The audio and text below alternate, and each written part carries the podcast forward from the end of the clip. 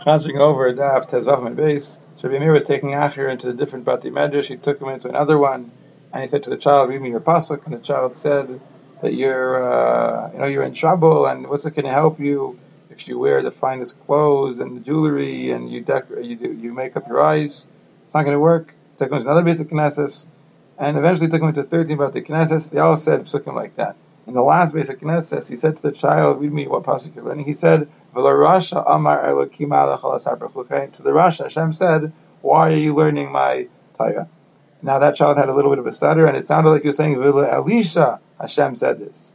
So he I, sometimes he actually had a knife in his hand, and he cut up the child into thirteen pieces and sent him to all the shuls in the neighborhood. Others say that he said, "If I would have had a knife, I would have done that." When Acher died, so in the Shemaim they said, "We're not going to judge him in Gehenim, but we're also not going to bring him to uh, Gan Eden. We're not going to judge him because he was Isaac and Torah. We're not going to bring him to Adam Abba Gan Eden because he was Chayde."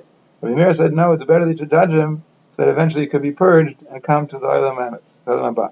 So he said, "When I die, I'll be daig that uh, smoke should rise from his kever because of judging him." And Taka, when he died, so the smoke began to rise from his kever. And Rabbi Echlan said, "It was such a big deal to to burn the Rebbe.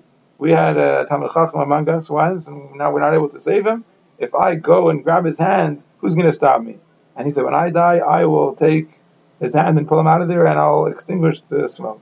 And Taka, when Rabbi Echlan died, the smoke stopped rising, and when they were masked with Rabbi Echlan, they said, "Look, even the guard of, uh, of Gehenim wasn't able to stop him from going in and taking out Acher." The daughter of Acher came before Rebbe, and she said, "Rebbe, support me." He said, "Whose daughter are you?" She said, "Acher."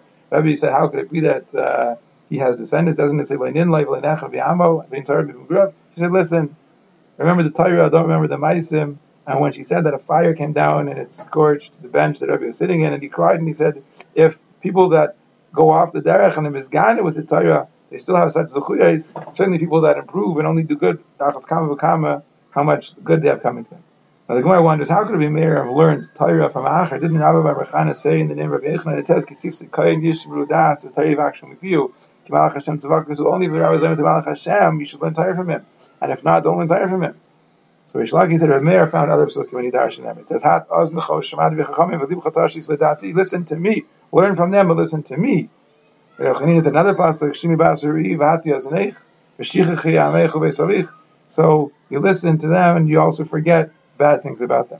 So anyway, it's a stira. Is it only if he's a Malach Hashem Tzvaka, or is it always? So it's not there. If he's a gadol, he can learn from the Rebbe. And if he's a katan, then he's not allowed to. When Avdimi came, he said that in Eretz Yisrael, they say Rabbi Meir ate the fruit and spat out the pits. Rabbi Darshan, what does it mean? I went down to the garden of the walnuts to see the ripening fruit. Why is the Talmid Chacham compared to walnuts? Well, it's like a walnut, even though it's filthy with dirt and excrement on the outside, but what's inside is not nimas. So the Talmid Chacham, he could be sarach, he could go off, but the Torah inside does not become nimas. Rabbi Bar Shila found Eliyahu. He said, "What's the Reish Lakish doing?" He said, "He's saying over Shemaim to Zalachas in the name of all the Chachamim, but not Rabbi Meir." Why not Rabbi Meir? Because he learned from Acher. But he said, "What's the problem?" Rabbi Meir had found the Rimain, and he ate the fruit, and he didn't eat the klipa. So when he said that, so Eliyahu told him, "Now Taka, the Reish Lakish is quoting Rabbi Meir." What did he quote Rabbi Meir as saying? That when a person uh, is mitzvah, the Shechina says, "Kal v'chomer, kal v'chomer," the Reish Lakish also is in pain. And this was said by somebody who's uh, who's hanging because he was Chayav Misa. So Rabbi Meir said, if the Kadosh Baruch Hu is Bitstar for Shaim like that, kal v'chomer Bitstar for the Daman of Sadiqim. Shmuel found Rabbi Yehuda, who was leaning on the beam of a door, and he said, "Why are you crying?" He said, "What do you mean? It says about the Rabbanan of the Zman Migdash, where's the sofer, where's the shaykel, where's the sofer from Migdalim?" The sofer is what happened to the people who were able to count all the oases in the Torah, their Bikiyim and Chaseres and Yeseres. And we're the ones who were shaykel, the kal and the chomer, they knew what was kal, what was chomer. And we were the ones that were sofers from Migdalim who knew three hundred halachas about Migdal Pariyach Ba'avir. And Rabbi Ami said three hundred halachas daig ach yutayefil had in this inn of Migdal Pariyach Ba'avir.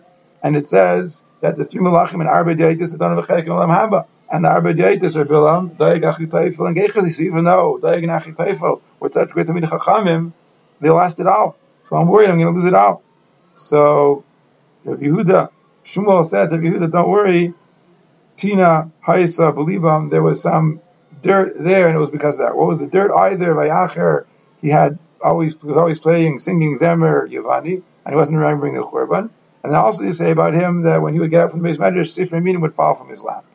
Nimus Agadi asked Rabbi Meir, when wool goes into the pot, it gets dyed. It gets dyed. So, you know, how come some chachamim go in to an entire and they don't become dyed? So you tell them if the wool is clean, it gets dyed. But if the wool is dirty, so then the dye goes in the dirt, doesn't go on the wool. So if the Talmid Chacham is not right, the Torah doesn't necessarily uh, affect him properly.